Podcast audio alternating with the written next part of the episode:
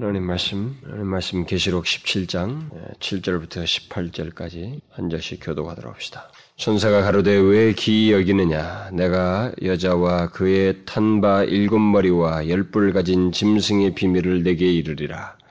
네가 본 짐승은 전에 있었다가 시방 없으나 장차 무적행으로부터 올라와 열방으로 들어갈 자니 땅이 노하는 자들로 생명책에 농명되지 못한 자들이 이전에 있었다가 시방 없으나 장차 나올 짐승을 보고 기여기리라. 지혜 있는 뜻이 여기 있으니 그 일곱 머리는 여자가 앉은 일곱 산이요 또 일곱 왕이라 다섯은 망하였고 하나는 있고 다른 이는 아직 이르지 아니하였으나 이르면 반드시 잠깐 동안 계속하리라.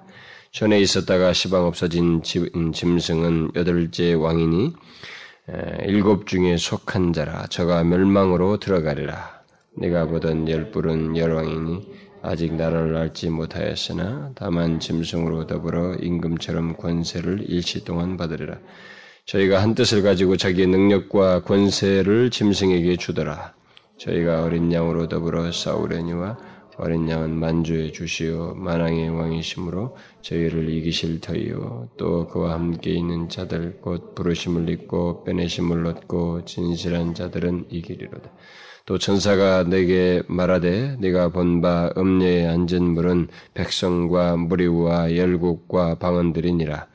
네가 본 바 이 열불과 짐승이 음녀를 미워하여 망하게 하고 벌거벗게 하고 그 살을 먹고 불로 아주 살을 하나님이 자기 뜻대로 할 마음을 저에게 주사 한 뜻을 이루게 하시고 저희 나라를 그 짐승에게 주게 하시되 하나님 말씀이 응하기까지 하심이니라. 또 내가 본 바 여자는 땅의 임금들을 다스리는 성이라 하더라.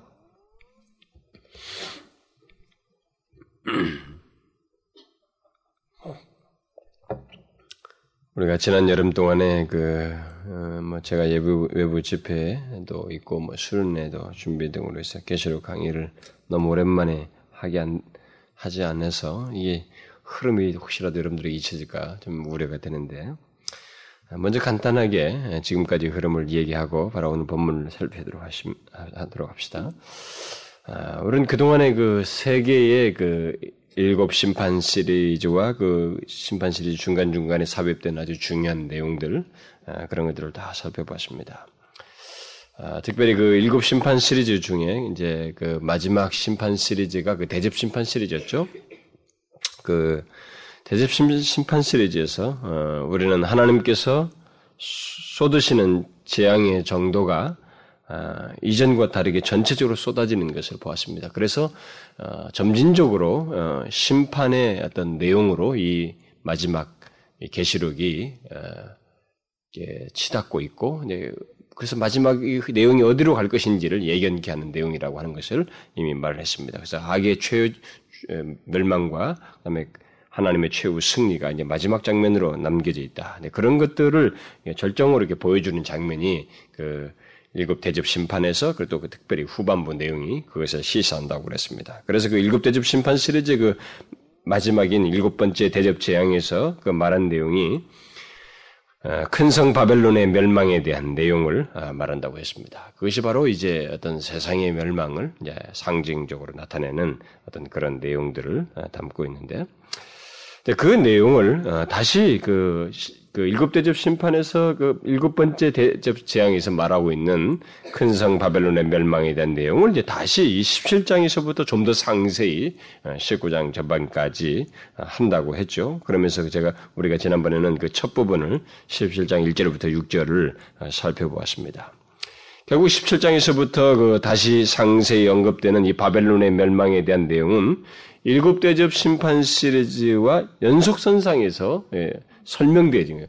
더 확장돼서 설명되는 것으로서 결국은 내용상으로는 계속되고 있는 연계시키는 것이에요. 그래서 아직 그 일곱 대접 심판 시리즈가 결국 그 심판의 어떤 점진적인 국면들을 담고 있는데 그것을 좀 더 구체적으로 마지막 내용을 설명하는 것이 바로 이 17장부터 19장 전반까지 간다. 그리고 그 이후에는 이제 전체 최후의 심판에 해당되는 내용들이죠. 전 존재들이 다 심판받는 그런 내용들. 그리고 최후에는 어, 이제 새하늘과 새 땅과 함께 그런 영광스러운 내용들 이제 그것이 예, 후반부로 끝부분으로 이제 끝나게 됩니다. 자, 그런데 이제 어, 우리가 이제부터 또 살펴보게 될 심판받게 될 바벨론을 17장 1절부터 구체적으로 언급하는 데 있어서 우리가 가장 그 최근에 살펴본 그 1절부터 6절 말씀에서 어, 바벨론은 음료로 묘사되고 있었습니다. 그러니까 지난번 얘기죠. 어, 음료로 묘사되고 있었는데 음료로 묘사하면서 왜 그 음료 바벨론이 심판받아야 하는지 그 이유를 지난 시간에 살펴보았습니다. 자, 그러면 이제 그런 내용을 가지고 계속적입니다. 그 음료로 묘사된 이 바벨론이 이제 더 어, 추, 가돼서 설명돼서 이제 그 바벨론 멸망에 대한 내용이 19장까지 가게 되는데 아직도 설명할 게 굉장히 많아요. 이, 결국은 이 하나님께서 이 요한에게 주시는 이 바벨론의 멸망에 대한 이 계시를 이 대집 심판 시리즈 이후에서 연장시키면서 상당히 많은 내용을 하는 것이 이게 사실상 그 이 세대를 살아가는 하나님 백성들에게 1세기 성도들에게도 마찬가지고 우리들에게도 마찬가지입니다만 우리들에게 이 내용이 굉장히 중요하다는 것입니다. 우리들이 어, 한 면만 생각하면 안 된다는 거죠. 천국, 뭐 하나님의 뭐 승리 이것만 생각하면 안 된다는 거죠. 이것이 어떤 관계 속에서 있느냐 이게요. 그래서 전제로 먼저 이 악의 멸망에 대해서 적나라하게 상세하게 설명해 줍니다. 왜냐하면 이렇게 또 설명하지 않으면 안 되는 것이 1세기 성도들에게 직면하고 있는 현실이 너무 막강한 악의 세력이 있기 때문에 그런 악의 세력에 짓눌려 있는 그들에게 있어서는 하나님께서 무슨 뭐 자기들에게 구원을 주시고 나중에 뭐 엄청난 천국을 주며 이것이 비집고 들어오지 못할 정도로 그렇게 막강하게 이 현실에 직면해 있었기 때문에 이 부분을 상세히 다루는 거예요. 우리 계시를 상세히 많이 하고 있는 것입니다. 우리가 그것을 염두에 둬야 됩니다. 저와 여러분들에게도 마찬가지예요. 우리도 이 세대 속에서 우리가 이 세대 속에 흠뻑 젖어서 삽니다. 수많은 사람들이 이제 뭐 우리가 앞에서 이미 지난 시간에 음녀로 묘사된 이 바벨론을 얘기를 했잖아요. 그것을 얘기할 때 어, 바벨론의 이 다양성의 모습을 얘기했잖아요. 이 세상이 가지고 있는 반, 반기독교적인, 적그리스도적인 그런 양태들을 여러 가지 가지고 있는데, 어, 그 중에서 음료를 묘사된 것에서 어떤 무슨 뭐 경제적인 타락을 듣는 이런 뭐 여러 가지 타락의 요소들, 뭐 이런 것들을 어, 끼고 바벨론의 활, 바벨론 안에서의 그, 그 반기독교적인 모습들, 이런 것들을 얘기했는데, 사실은 오늘날 우리 시대에도 이 세상이 하나님을 믿지 못하게 하는 이 적대 세력으로 존재하는 것은 로마나 사실 다를 바 없어요. 지금 결국은 우리가 지난 시간도 얘기했다시피 바벨론이 그런 어, 세상을 상징한다고 했기 때문에 막강하다고요. 많은 사람들이 뭐 있지만은 이 세상의 그 막강한 영향력에 하나님을 거스리는 영향력에 쑥쑥쑥 빨려 들어간다고. 그런 가운데서 때로는 오늘날 시대 같은 경우는 뭐 옛날 시대는 핍박이라는 면에 있었다 면은 오늘은 핍박이 아니라 진짜 뭐 음녀 같은 모습으로 말이죠. 우리를 유혹하고 우리를 정신을 빼는 그런 이 세상 정신과 이 모든 문화로 인해서 우리가 휩쓸려 간다고. 그런 가운데서 이 달콤함이 있는 거예요. 이 세상이 주는 달콤함이 있기 때문에 그런 가운데서 뭐 천국이 어떻고 뭐 하나님의 은혜가 어떻고 하나님께서 우리에게 나중에 구원을 주 이게 그렇게 가치를 못 느끼는 그런 현실 속에 우리 쑥쑥 빨려 들어가고 있다고요. 그렇기 때문에 이런 현실, 이 세상, 이런 바벨론, 이 음녀가 어떤 존재이며 왜 멸망, 이들의 최후가 무엇인지를 상세하게 다루는 거예요. 우리가 그것을 알아야 되는 겁니다. 왜 이것을 마지막 일곱 대접의 일곱 번째 대접에서 재앙에서 간단하게 설명될 것을 가지고 연장해가지고 더 상세하게 17장부터 19장까지 이게 길게 설명하느냐면 이것이 그만큼 중요한 거예요. 우리가 동시에 균형 있게 알아야 된다는 것입니다. 하나님의 구원과 함께 이 부분을 상세하게 알아야 된다는 거예요. 이것을 피상적으로 알면 안 되는 게 아주 현실적으로 우리들의 세상이 바로 어떤 세상이며 이 세상이 어떤 성격을 가지고 있고 이 세상이 이 세상의 최후가 무엇인지를 현실적으로 정확하게 알아야 된다는 거죠. 그런 맥락에서 어, 이렇게 상세하게 다루고 있는 것입니다.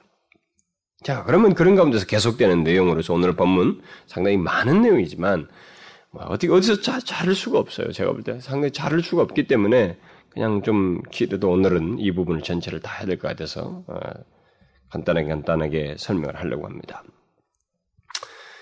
자, 이 앞부분의 내용에 이어서 그 음녀 어 그로 묘사된 바, 어, 음녀 바벨론이 심판받아는 이후에 이 뒤이어서 이 큰 음녀 바벨론의 그 멸망과 직접적으로 관련된 어떤 짐승에 대한 천사의 구체적인 어떤 설명이 오늘 본문에서 나오게 되는데 네, 그것과 함께 그 내용 속에서 그 짐승의 그 이 음료와의 관계가 있어요. 여기서 지금 짐승과 음료는 별개 존재로 나오죠. 근데 이 둘 사이에 아주 이상야릇한 관계가 있습니다.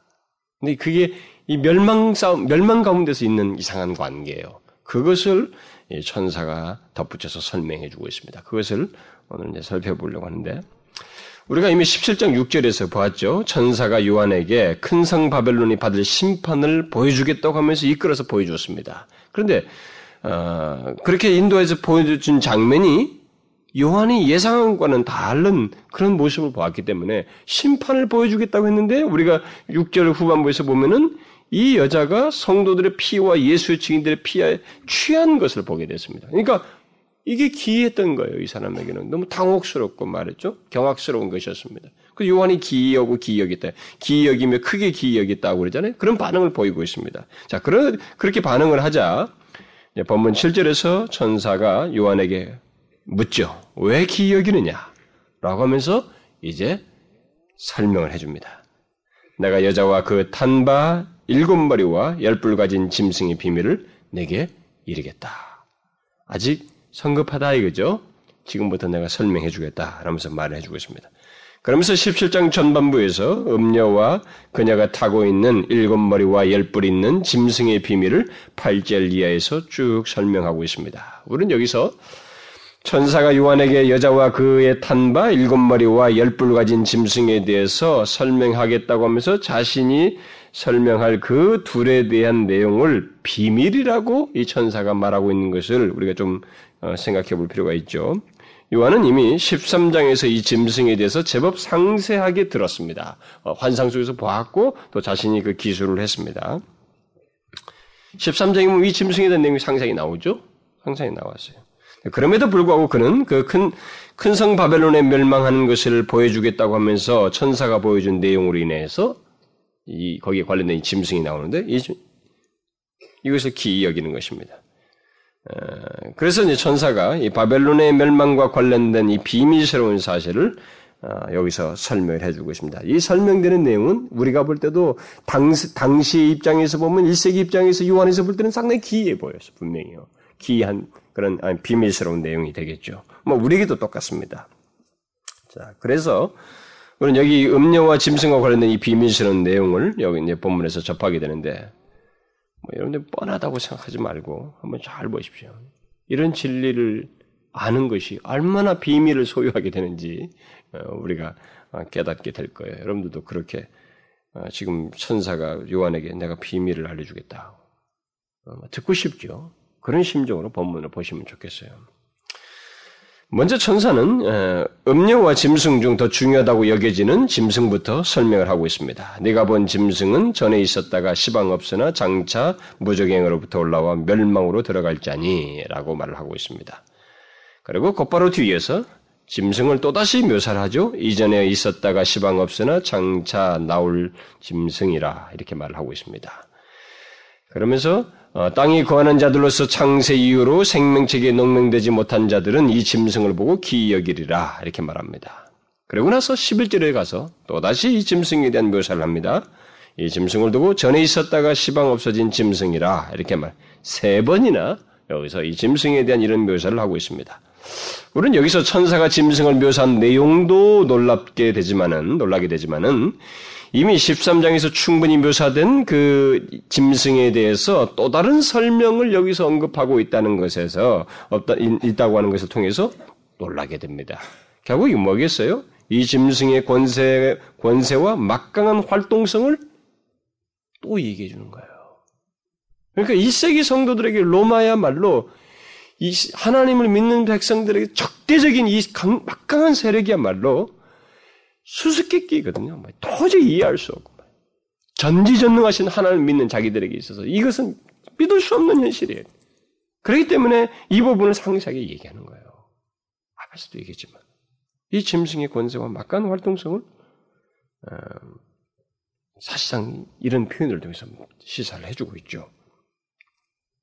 결국 우리는 여기서 이 짐승, 그 사단의 중요한 신복인 이 짐승을 어, 더 알 필요가 있다는 것을 보게 됩니다. 그러면 천사가 이 짐승에 대해서 제일 먼저 말한 내용이 뭐예요? 세 번씩이나 강조한 내용. 전에 있었다가 시방 없으나 장차 무정에서 올라와 멸망으로 들어갈 자라고 짐승을 묘사하고 있습니다. 여러분, 짐승에 대한 이 같은 묘사 속에서 우리가 무엇을 느끼게 됩니까? 무엇을 느끼게 돼요? 이런 표현을 통해서. 뭔가 여러분 좀 유사한 모습 없어요? 우리가 지금까지 살펴본 내용 중에서? 어떤 내용과 유사한 구조를 가지고 있습니까? 음? 여러분, 계시록 거의 기억도 못하죠? 지금까지 살펴본 모든 내용들. 바로 예수 그리스도에 대한 묘사와 유사한 구조를 가지고 있잖아요. 우리가 이미 1장에서도 여러 번 반복됐습니다만 1장에서 예수 그리스도를 뭐라고 묘사했어요? 이제도 계시고 전에도 계시고 장차 오실이라고 이렇게 묘사했잖아요.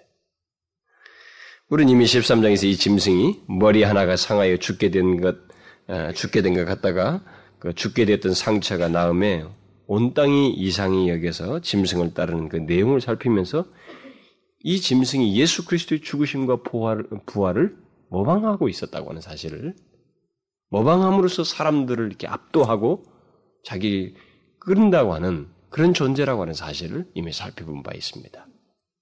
그리스도를 이미테이션 하는 거예요. 그래서 여러분 이 세상에 이 짐승의 활동이 드러나는 거예요. 그리스도를 이미테이션 하는 존재들이 무지하게 많은 것입니다. 계속 있어 왔고. 근데 그들이 이런 것 같은 거예요. 죽게 된 것 같다가 살아난 이런 능력들을 말이죠. 사람들을 현혹시키는 그런 외형들을 가지고 있다. 모방을 가지고 있다. 여러분, 그걸 잘 봐야 돼요. 지금도 그런 모습들이 비일비재하게 일어나잖아요, 여러분. 근데 본문 또한 이 짐승의 이 본문 또한도 이, 이 짐승이 그리스도를 모방하는 또 다른 형태의 모습을 그런 설명을 이제 암시적으로 말을 해주고 있어요. 구조상으로 말이죠. 그러나 이미 우리가 그때도 살펴보았습니다만 머리 하나가 상하에 죽게 된 것 같다가 죽은 것이 아니었잖아요. 죽게 된 것 같은 게 어디까지나 모방이. 여기서도 보면 근본적인 내용이 다르죠. 내용은 근본적으로 다릅니다. 근데 모양새만 그렇게 하면 사람들은 정확하지가 않거든요. 일단 신, 기독교적인 종교적인 분위기 안에서 유사성만 있으면 그건 기독교인가 보다. 이건 예수인가 보다 하고 따라가는 것이 이 사람들의 신부 사람 말이에요.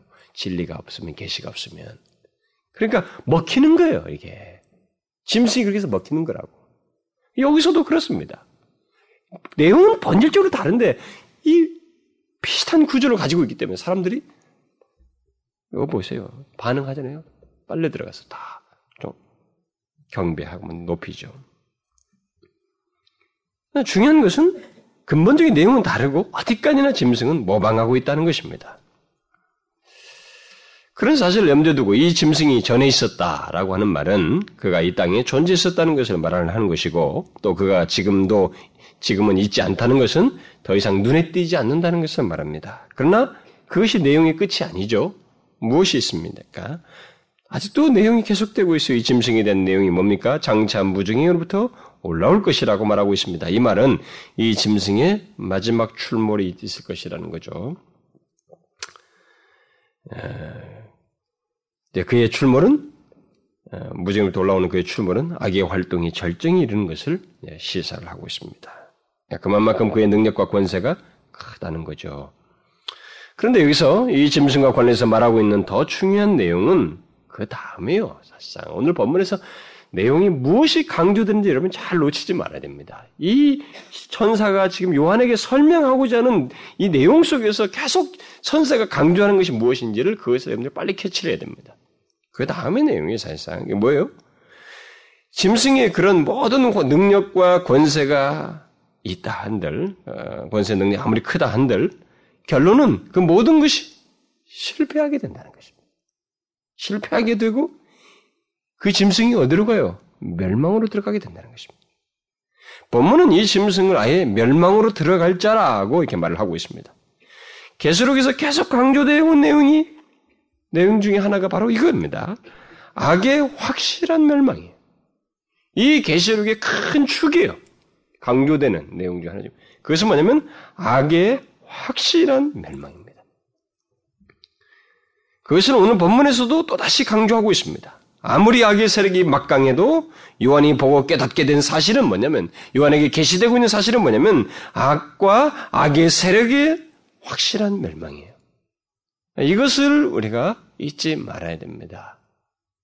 이것을 정확하게 설명하는 거예요. 19장까지. 그런데 그렇게 멸망할 자임에도 짐승은 생명책에 기록된 자들 외에 모든 사람들로부터 충성을 받습니다. 그들로부터 존경과 경배도 받고 충성, 자발적인 충성을 받습니다. 그 이유는 짐승이 이미 13장에서도 보았다시피 그의 회복을 통해서 보여준 것처럼 그의 능력이 절대적인 것처럼 보이기 때문에 그래 사람들의 눈에 그렇게 보여지고 현혹되기 때문에 그렇습니다. 바로 그런 사실을 전사는 구절 이하에서 좀 더 상세하게 설명해 주고 있어요. 이 짐승의 일곱 머리와 열 뿔에 대해서 구체적으로 설명하면서 그가 가지고 있는 능력이 마치 절대적인 것처럼 보인다고 하는 것. 네, 그것을 설명을 해주고 있습니다. 그래서 지혜에 있는 뜻이 여기 있으니 그 일곱 머리는 여자가 앉은 일곱 산이요 또 일곱 왕이라. 그런데 다섯은 망하였고 하나는 있고 다른 이는 아직 이르지 아니하였으나 이르면 반드시 잠깐 동안 계속하리라.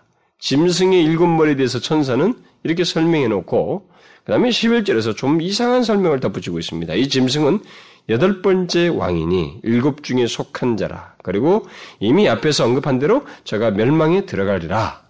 또 다시 이 말을 덧붙이고 있습니다. 이게 도대체 무슨 말입니까? 천사의 설명이 도대체 무슨 말이에요? 분명 천사는 짐승의 일곱 머리를 요한에게 이해할 수 있도록 역사적인 해석을 해주고 있습니다. 뭔가 역사적인 의미가 담긴 해석을 해주고 있습니다. 그러나 우리는 이것을 이해하기가 조금 어려워요. 지금 요한은 어떨지 모르지만 1세기는 우리로서는 이해하는 게 언뜻 쉽게 이해가 되지 않습니다. 뭐 다섯은 끝나고 뭐 하나는 존재하고 또 하나는 온다 이렇게 말한단 말이에요. 일곱 머리.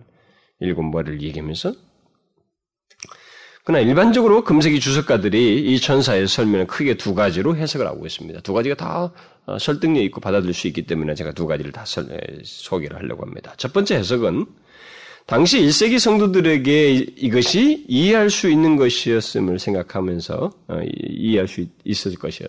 그들에게는 얼마든지 공감할 수 있는 내용이었을 거거든요. 네, 그런 차원에서 생각해 볼때 예, 특히 큰 음녀 바벨론이 당시로서는 로마를 상징하고 있었다는 것을 볼 때 여기 일곱 머리를 일곱 산, 뭐 일곱 산은 뭐 고대 그 문학에는 그 로마가 일곱 산에 위치한 것으로 이렇게 묘사가 된다고 그래요. 뭐 어떤 그런 배경이든. 근데 중요한 것은 또다시 언급되는 것처럼 일곱 왕이라는 말이 나오니까 어쨌든 일곱 머리를 일곱 왕이라고 한 말은 로마가 로마의 일곱 황제를 가리킨다라고 어, 일반적으로 해석합니다. 한 가지 큰 부류의 해석이 바로 이런 해석이에요.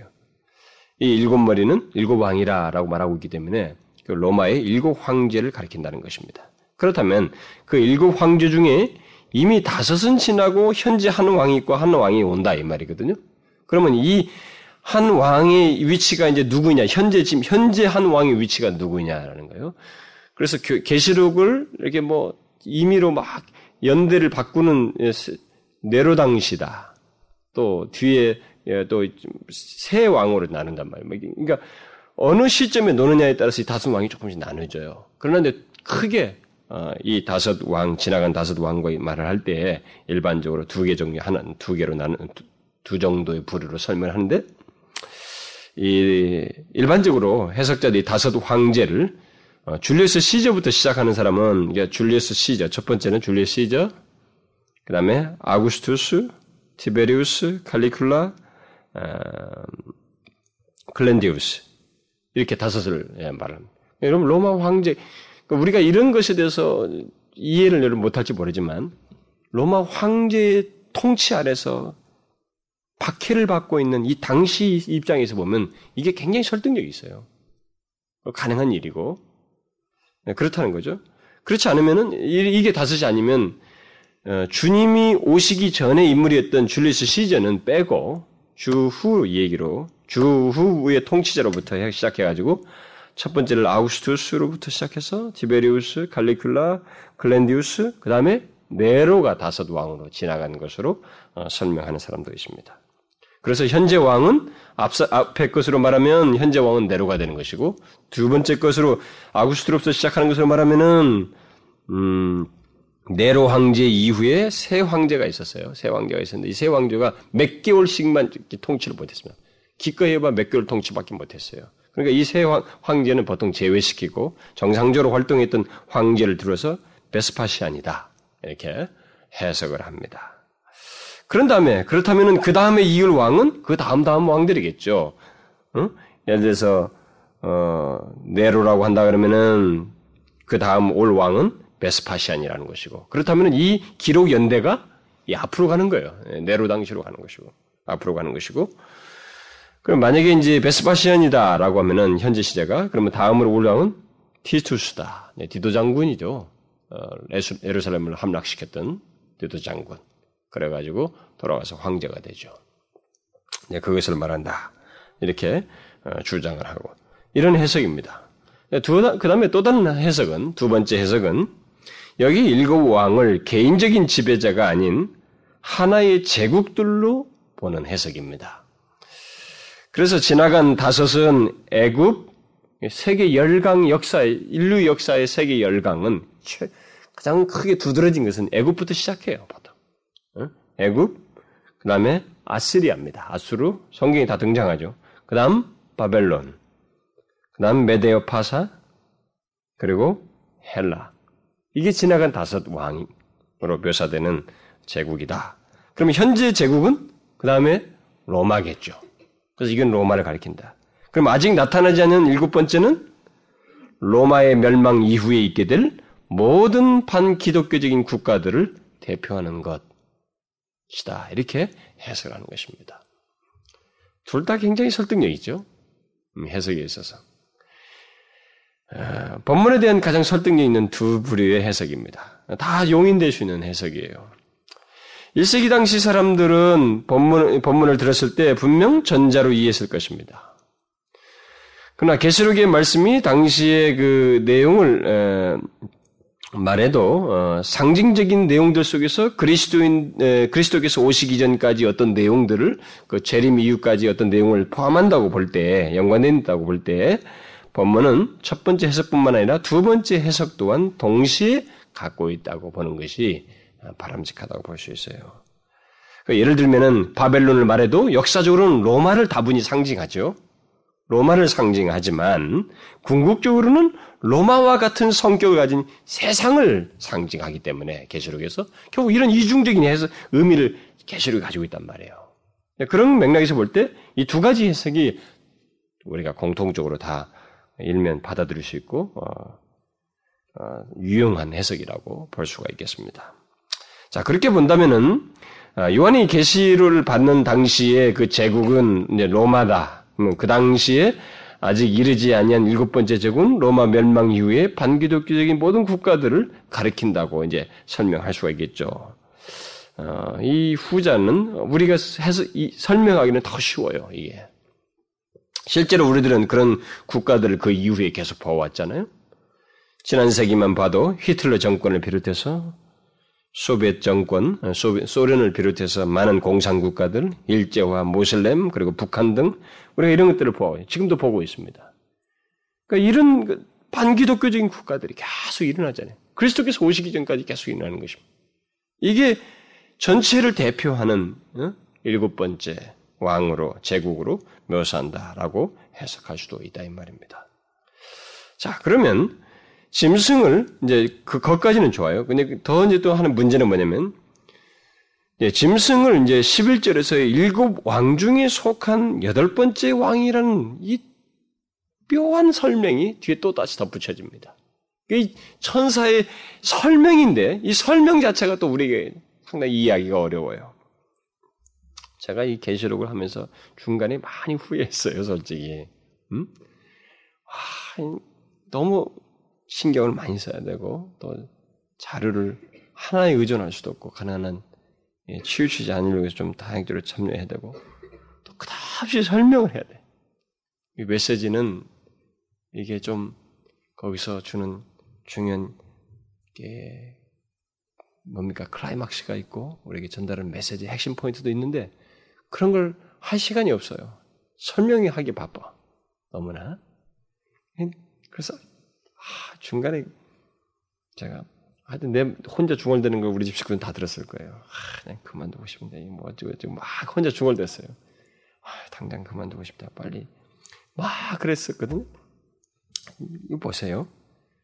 설명을 끝없이 해야 됩니다. 이 천사가 설명해 준 것조차도 이해하기가 어려워요, 때로는. 설명해 준 것이라고 하는데도 그 설명을 다시 우리한테 설명하려니까 뭔가를 이, 이해하기가 어려운 내용들이 덧붙여지고 있어요. 보세요. 짐승을 일곱 왕 중에 속한 여덟째 왕이다. 또 이렇게 말합니다. 그럼 앞에는 그렇게 설명해 놨어요. 자, 이건 또 뭡니까, 그러면? 앞에서 말한 두 해석을, 어, 그, 두 해석 중 전자를 말하는 사람에게는 이 해석도 좀 나뉘죠, 그러면은. 전자를 해, 말하는 사람들은 일곱 왕 중에 가장 악랄했던 네로와 같은 모습을 가진 모습을 가지고 일곱 왕 이후에 등장할 그 다음 왕을 말한다. 이렇게 해석을 합니다. 그래서 그 뒤에 있을 도미티안이라고 하는 박해자 도미티안이 있습니다. 그래서 그 왕들의 순서에서 그 다음 번째 왕이 도미티안이죠. 그러면은 그 도미티안이다 이렇게 해석을 합니다. 그러니까 이 여덟째는 마치 이전에 있었던 왕의 부활이요 재등장을 연상케 하는 또 다른 반기독교적인 통치자의 출현을 말한다라는 것입니다. 그렇기 때문에 여기서 보면은 그 말을 하면서 전에 있었다가 시방 없어진 짐승이다 이런 말을 하잖아요. 그러니까 이전에 있었던 그런 어떤 성격이 재등장하는 거예요. 그렇게 해석하는 것은 한 가지 해석이 있고 그리고 후자의 해석을 말하는 사람들은 결국 같은 맥락이죠. 이 여덟 번째 제국을 어, 일곱 제국에서 볼 수 있었던 것 같은 모습으로 뒤이어서 등장하는 제국.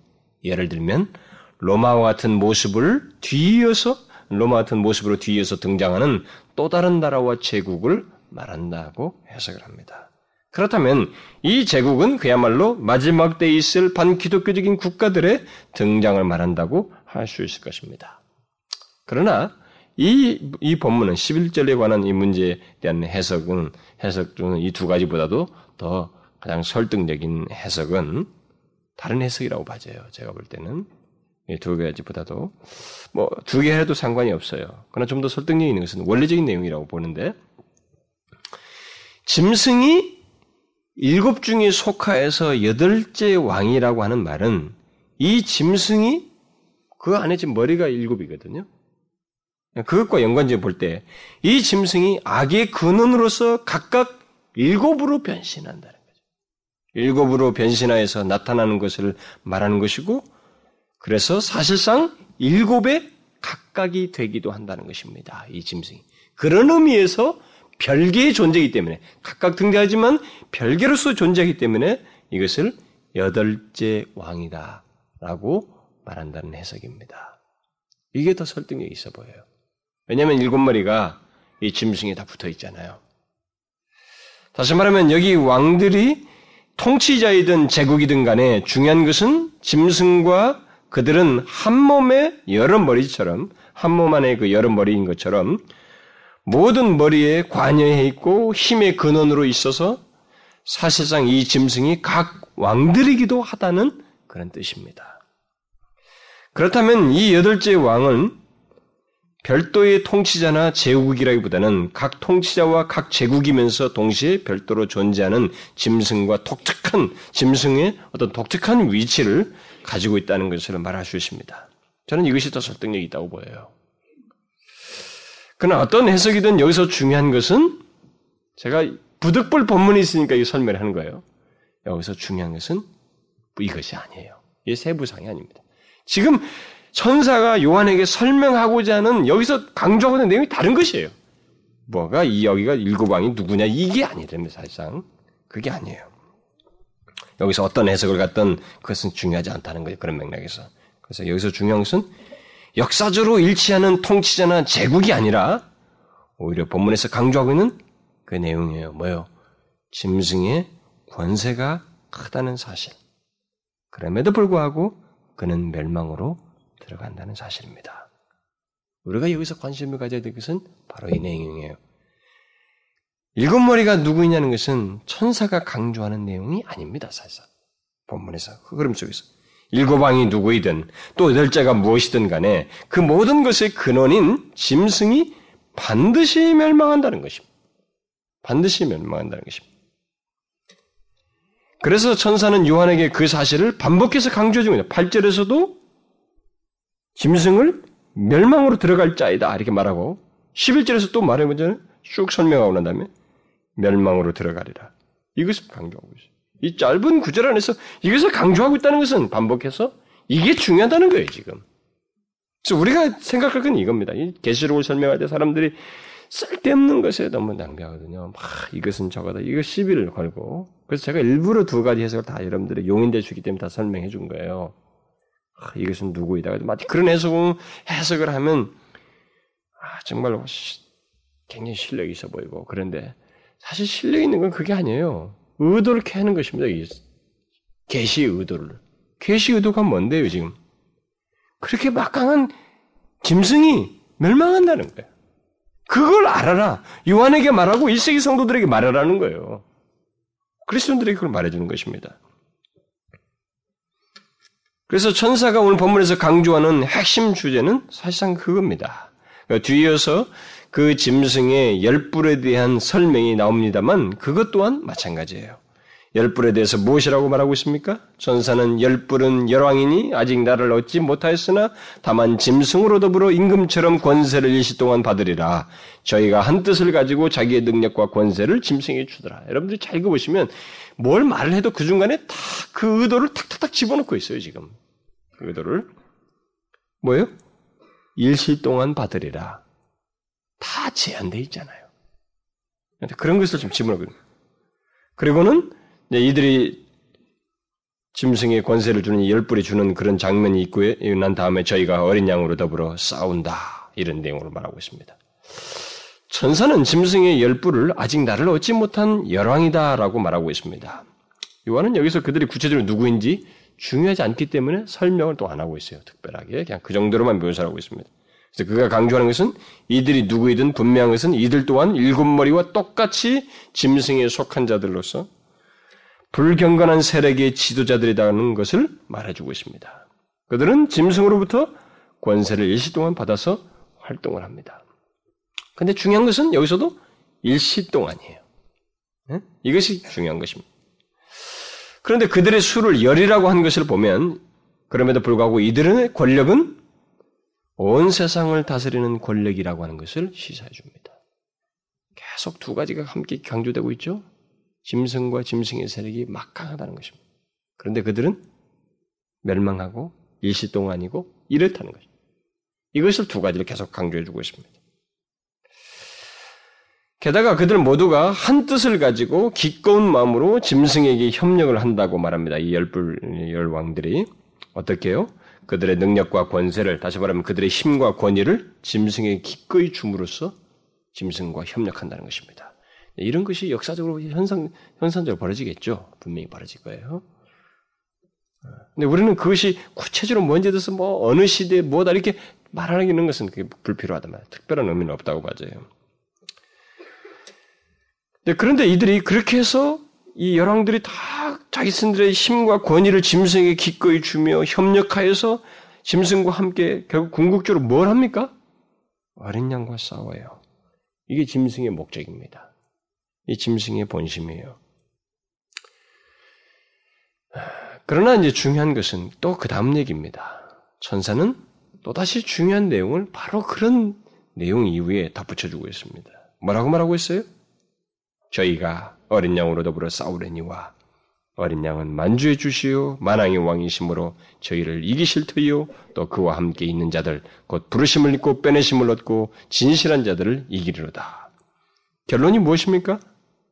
아무리 짐승이 일곱 머리와 열 뿔을 가지고 자신의 능력과 권세를 극대화하여 그리스도를 대적을 해도 그들이 대적하는 어린 양 예수는 예수 그리스도는 그들이 결코 이길 수 없는 분이시라는 겁니다. 왜요? 그분은 일기의 제국의 황제도 아니고 일시적으로 권세와 능력을 갖고 발휘하는 분도 아니시기 때문에 그렇습니다. 그는 만주의 주시요 만왕의 왕이십니다. 다시 말해서 절대적인 주이시고 왕이시라는 겁니다. 그와 같은 권세자나 왕은 이 세상에 없어요. 따라서 이 세상에 그 어떤 왕도 아니 어떤 피조물도 그를 이길 수가 없다는 것입니다. 짐승과 그의 모든 세력이 그리스도를 이기긴커녕 오히려 만주의 주시고 만왕 왕이신 주님에 의해서 멸망으로 들어가게 된다는 사실. 이것을 알아야 된다는 것입니다. 그뿐입니까? 그와 함께 있는 자들, 곧 부르심을 입고 빼내심을 입고 진실한 자들 또한 이길 것이다. 그리스도와 함께. 이들이 짐승과 그의 세력을 이기는 근거가 근데 뭐라고 말하고 있어요? 얘들은 앞에서부터 이기는 자요 그리스도인들이죠. 결국 그리스도인데 그리스도의 특성으로서 이기는 자를 계속 얘기했잖아요. 바로 그들을 얘기하는데 이들이 짐승과 그의 세를 이기는 근거가 무엇입니까? 이 말 속에 포함되어 있어요. 그것은 그들의 잘남이나 그들 자신의 능력이 아니죠. 그들이 그리스도와 함께 있기 때문이고 그리스도의 부르심을 입었기 때문이고 주의 은혜로 택함을 입었기 때문이라고 말을 하고 있습니다. 또 그들은 그리스도의 힘에 의해서 진실하게 되었을 뿐만 아니라 그들 자신도 그리스도께서 진, 진실하시기 때문에 그리스도께 진실함으로써 이기게 된다는 사실을 아, 말을 해주고 있습니다. 그래서 천사가 강조하는 메시지는 이거예요. 요한이 음녀의 사악한 활동이 기이하게 여겼지만은 결론은 바로 그리스도와 또 그와 함께한 자들이 이긴다는 사실입니다. 오히려 그 막강한 짐승과 그 세력들이 패배하고 멸망으로 들어가고 오히려 그리스도와 그와 함께한 자들이 이긴다는 사실입니다. 문제는 이런 것을 어떻게 현실 속에서 받아들일 수 있을까? 그건 믿음이에요. 그의 백성들만 할 수 있어요. 여기 그와 함께한 자들, 부르심을 입고 빼냄을, 빼냄을 입고 진실한 자들만 할 수 있습니다. 믿음을 가지고. 그뿐이 아니죠. 천사는 요한에게 또 다른 비밀을 설명해 주고 있습니다. 그게 뭡니까? 그것은 그가 기 여긴 음녀의 멸망에 관한 비밀입니다. 이미 지난 시간에도 말한 대로 17장 1절에서 음녀가 물 위에 앉아 있었다고 했는데 천사는 그것을 여기서 설명해 주고 있습니다. 그 앉은 물은 백성과 무리와 열국과 방언들이라고 함으로써 이 여인이 큰 제국 위에 군림하고 있는 것을 말해주고 있습니다. 로마가 큰 제국의 우두머리로 있었던 것과 같이 뭐 그런 의미겠습니다만 당시로 보면은 그런데 흥미로운 사실은 16절 말씀입니다. 요한은 짐승과 열불 곧 그의 세력이 음녀를 미워하며 망하게 하고 벌거벗게 하고 그 살을 먹고 불로 아주 사르게 된다고 말을 하고 있습니다. 이게 무슨 말입니까? 악의 세력 사이에 단결이 깨짐으로써 음녀가 어떻게 돼요? 망하게 된다는 것입니다. 악에는 여기서 우리가 아주 중요한 사실을 발견하는 거예요. 악에는 악, 악은 지속적인 단결을 본질상 가질 수가 없습니다. 그게 존재하지가 않아요. 그러니까 아무리 그들의 단결이 악의 단결이 견고해 보여도 그 악의 세력은 결국 서로를 미워하고 질투함으로써 상호간의 멸망을 초래하게 됩니다. 이것은 악의 세력을 말하지 않아도 우리가 악을 악한 어, 어, 동기와 그런 마음들을 품었을 때 그것이 어떻게 되는지를 보면 알아요. 여러분 정치인들도 보잖아요. 사악한 동기들과 자기들의 정치적 야심만 가지고 있으면 서로가 친구같이 해도 탁 결별하고 자기 일에 따라서 그러잖아요. 그 악한 동기에서 이 관계들은 지속할 수가 없습니다, 여러분. 서로 미워하고 지지고 한다고 어? 서로가 이게 악의 성, 성격이에요. 악에는 지속적인 단결이라고 하는 것이 있을 수가 없습니다.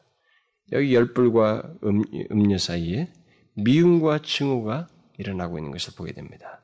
앞에서 열불은 짐승에게 권세를 받아 그 짐승에게 충성하는 또 다른 악한 세력들이라고 말을 했습니다. 그런데 그 세력들이 음녀 바벨론을 미워하면서 적대하고 있습니다. 그래서 마침내 망하게 하고 벌거벗게 하고 그 살을 먹고 아주 불살라서 완전히 없애버립니다. 음녀를. 17장 6절에서 음녀는 성도들의 피와 예수의 증인들에 대해서 피에 취한다고 말했습니다. 그럼 뭐요? 이 음녀도 짐승과 한 통속입니다. 그렇죠? 한 통속이라고 지금 음녀도. 그러나 그 음녀가 하나님을 대적, 하나님 대적하는 이 음녀 똑같은 세력이 하나님을 대적하는 또 다른 세력에 의해서 먹히게 되는 거예요. 사라지게 되고 있습니다. 이게 지금 비밀이에요, 비밀. 알려주는 비밀입니다. 우리는 지난 역사 속에서 이 세상의 큰 성 바벨론, 곧 음녀의 표상들이 계속해서 발흥하였지만은 그들 안에 반대 세력 또는 그들과 관련된 밖의 대적 세력에 의해서 멸망하는 것을 보게 됩니다. 여러분 로마도 그렇죠.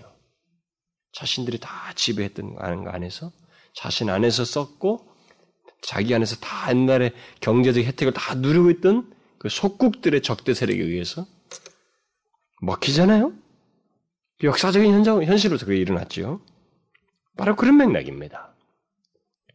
그래서 일반 역사가의 눈에서 보면 이게 지금 비밀이라고 하면서 계시로 가르쳐주고 있는데 일반 역사가의 눈에서는 그 같은 어, 이런 현상의 역사를 볼 때에 어, 뭐 어떤 한 이 음녀와 음녀의 실체가 이게 이렇게 망하는 것을 보게 때그 제국 안에 어떤 그 방탕과 사체와 내분과 반역과 적대 세력들의 반란과 대적 행위들 이런 것에 의해서 역사가 망했고 제국이 망했다.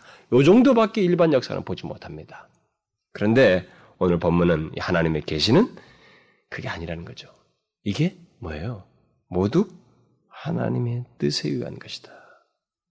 하나님의 주권적인 뜻 안에서 이 두 악의 세력들 사이에서 악이 서로 공존하지 못함, 서로 단결하지 못하는 가운데서 이루는 일인데 이것을 하나님께서 자신의 뜻 안에서 다 두고 계신 일이다라고 말하고 있습니다. 이 비밀이에요. 그런데 그 하나님의 뜻이 이 뜻에 이런 일이 있을 것이다라고 요한에게 지금 설명해 주고 있는 것입니다. 그래서 17절에 하나님이 묘사하죠. 하나님이 자기 뜻대로 할 마음을 저희에게 주사 한 뜻을 이루게 하시고 저희 나라를 그 짐승에게 주게 하시되 하나님 말씀이 응하기까지 하십니다.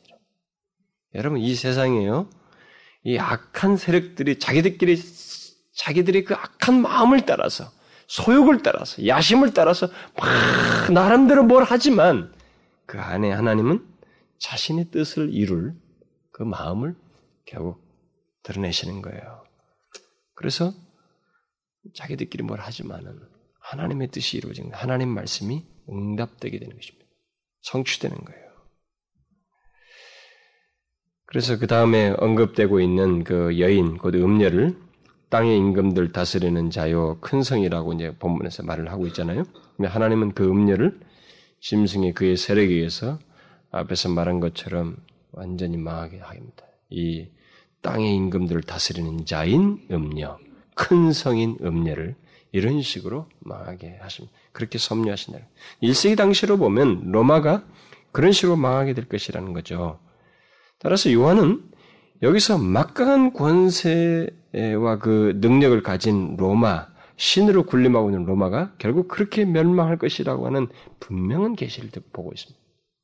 근데 여러분 보십시오. 인간이요, 음, 자신이 현재가 도저히 이해할 수 없고, 극복할 수 없고, 해결할 수 없는 그런 막강한 현실이 있는데, 이 현실 이후에 이것이 어떻게 될 것이라는 답을 갖는다는 것은 엄청난 희망이에요. 엄청난 소망인 것입니다. 그것을 지금 말해주는 거예요. 그러니까 도무지 믿겨지지 않은 얘기입니다. 당사자로들로 보면은, 왜냐면 로마가 너무 막강하기 때문에. 이런 일이 과연 있을 수 있을까 할 내용이라고.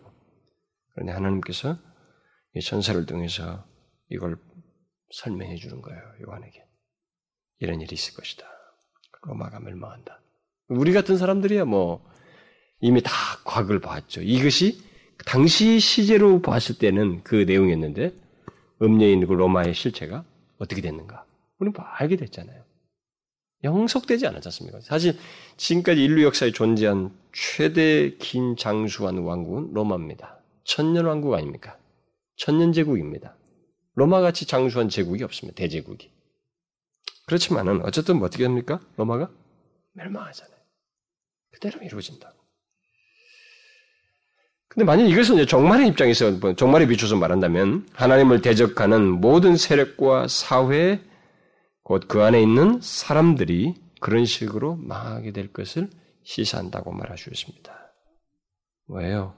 음녀가 망하듯이 하나님을 대적하는 모든 세력과 사회 속에 있는 그 구성원들, 사람들도 그런 식으로 망한다는 것입니다. 어떻게 해요? 우리는 이걸 잘 기억해야 됩니다.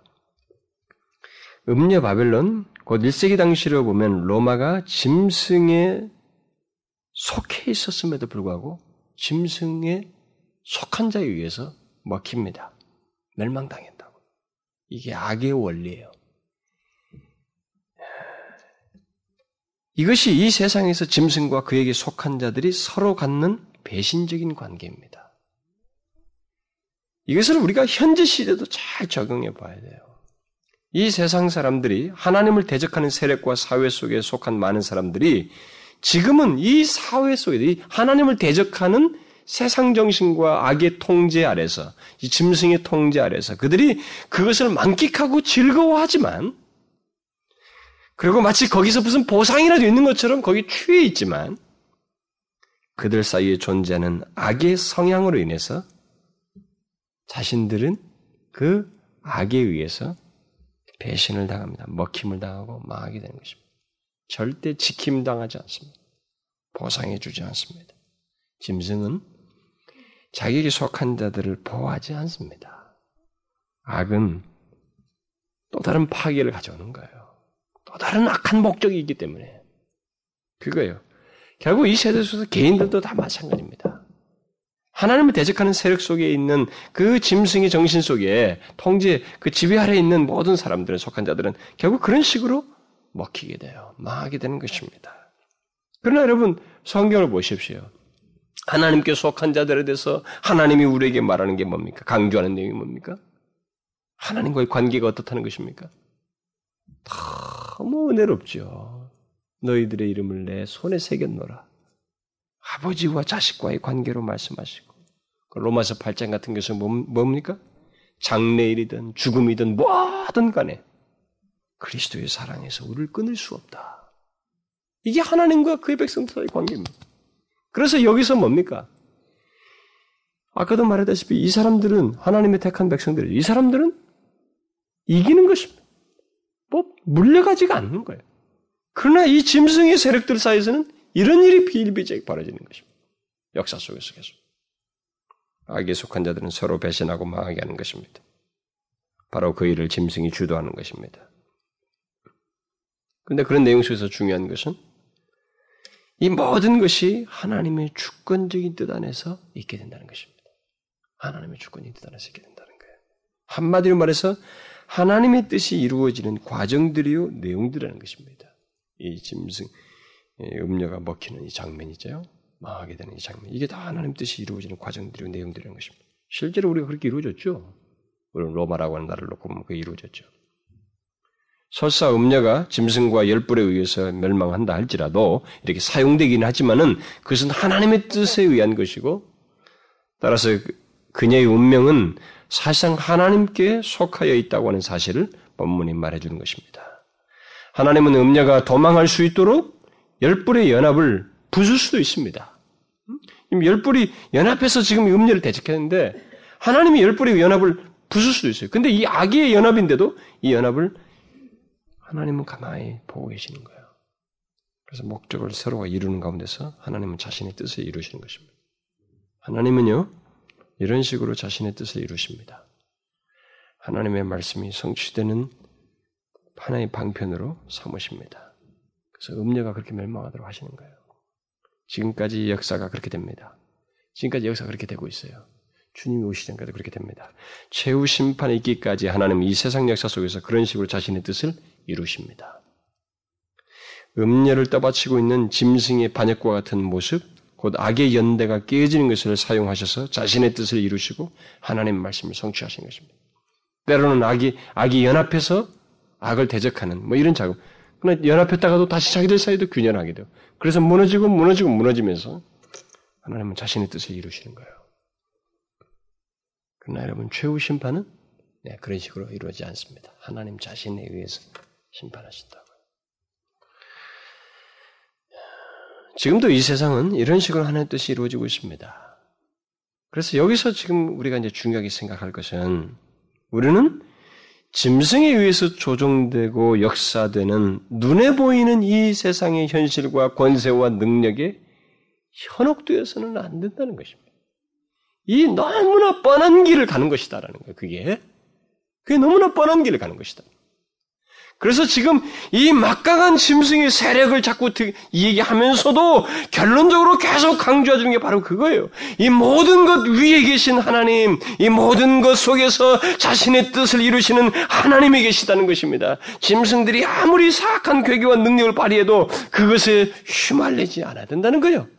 우리는 뻔히 알고 있는 거예요. 그, 그, 그, 그것에 채우는 멸망이에요. 오히려 그 위에 계신 하나님, 뜻을 해주시는 하나님 계시다는 것. 우리는 그를 믿는 자들이거든요. 그것을 알고 이 세상을 살아야 된다. 그 취지로 1세기 성도들에게 이 계시를 말해주는 거예요. 그래서 우리는 이것을 잊지 말아야 됩니다. 그래서 여러분 본문에서 중요한 건 뭡니까? 열 뿔이 누구냐? 일곱 머리가 누구냐? 그게 아니에요. 본문에서 계속 천사를 통해서 우리에게 강조되는 건 뭡니까? 짐승은 멸망으로 들어간다. 두번 강조되죠? 다섯 왕도 망하였고 여섯 번째도 망할 것이고 일곱 번째도 잠시 동안 계속하다가 망할 것이다. 그러니까 뭐가 오든 간에 악의 세력은 이 짐승의 세력은 망한다 망한다는 거예요. 또 열불이 열불 열불로 말하는 이 열왕도 권세를 일시 동안 받을 뿐이다. 결국 망한다는 거죠. 계속 그 얘기예요. 또 짐승과 그의 세력이 어린 양과 싸우지만 결론은 이기지 못한다. 계속 이것을 강조하고 있습니다. 그리고 음료는 열불과 짐승에서 사라지게 된다. 1세기 성도들에게 음료는 너무 막강한 세력이었지만 그 음료도 사라지게 된다. 하나님의 주권적인 뜻 안에서. 하나님 그걸 알고 계시고 조정하시고 계시다. 그러나 그 무엇보다도 그 모든 것이 다 하나님의 뜻을 이루신다. 하나님 위에 계신다. 이것을 오늘 본문에서 계속 강조해 주고 있습니다. 이게 중요한 거예요. 천사는 요한에게 기이 여기는 음녀의 그 발악을 통해서 기이 여기는 것을 보고 이 대답을 해주는 것입니다. 이걸 이세기 성도들에게 말하라는 거죠. 오고는 모든 그리스도인들에게 말하는 것입니다. 저와 여러분들이 기억할 내용이 바로 이거예요. 여러분, 이 세상이 아무리 아름다운 것으로 현혹해도 이 짐승의 사상에는, 짐승의 세력과 이 사회와 문화 속에는 우리가 휘말려 들어가면 안 되는 것입니다. 왜냐하면 그것의 결론이 뻔하기 때문에 멸망이에요. 망하게 되는 것입니다. 그래서 우리는 그 위에 계신 하나님, 모든 것을 통치하시고 주관하시는 하나님의 뜻을 알고 사는 사람들입니다. 짐승의 실체를 알고 동조하지 말아야 된다. 동요하지 말아야 된다.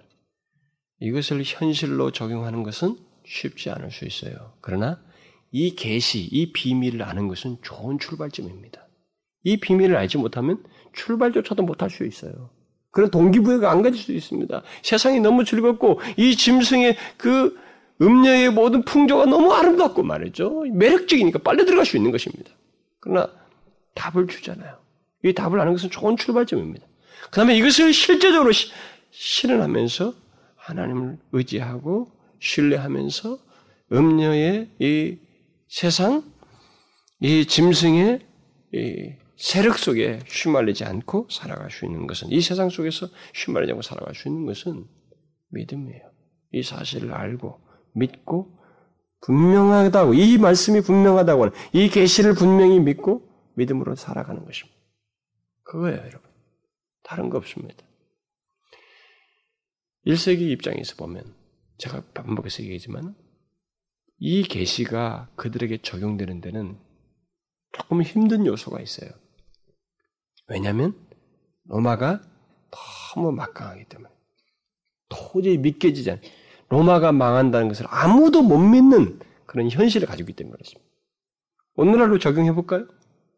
아니 이 세상에 이 강력하고 막강한 반기독교적이고 적그리스도적인 이 세상 문화와 풍조, 이 사람을 잡아끄는 매력, 이것을 대적한다는 것이 얼마나 어렵습니까? 불가능해 보이고 너무 좋고 재미있고 말이죠. 그러나 이것은 다 망할 것들이에요. 불타 없어질 것들입니다. 최후에 남을 것은 하나님의 뜻이 이루어지는 것이고 그리스도와 그와 함께한 자들이 이기는 것밖에 없습니다. 그러므로 우리는 그리스도와 함께한 자로서 오직 그리스도를 줬는 거예요. 여기에 동조하지 않는 것입니다. 네? 동조하지 않는 거예요. 이것을 알고 멸망할 실체를 알고 그 기웃거리지 않는 거예요. 이 세상 속에서 믿음을 견고하게 지키는 것입니다. 여러분 아시겠어요? 우리가 항상 이것을 기억하고 살아야 됩니다. 이 세대에 예수 믿는다고 하면서 수많은 사람들이 이 세상의 막강한 세력에 아무런 의식 없이 세력이 이 존재가 뭔지도 분별하지 못하고 빠져들어가고 동조하고 빨리 들면 거기서 엔조이하는 것은 이상한 일입니다. 이 비밀을 알지 못하고 있거나 그들이 무엇인가 하나님의 생명책에 농맹되지 못한 자이거나 아마 그렇지 않겠어요? 우리는 이것을 알고 믿음으로 이렇게 적용하면서 아 그렇군요. 좋습니다. 이 세상이 아무리 막강한 로마라 할지라도 로마 같은 현실할지라도 이 멸망할 것에 기웃거리지 않냐고 하나님 백성의 믿음이 마침내 승리한다는 것을 믿고 가고 싶습니다. 아 그렇게 신앙생활 하렵니다. 저는 주님의 하나님의 뜻이 이루어진 것을 믿습니다. 그렇게 이 세상을 살아야 된다는 거죠. 그래서 이기는 자, 이기는 자, 이기는 자란 말이 계시록에서 많이 나오는 거예요. 그래서 우리는 이기는 자가 되어야 되는 것입니다. 기도합시다. 하나님 아버지 감사합니다.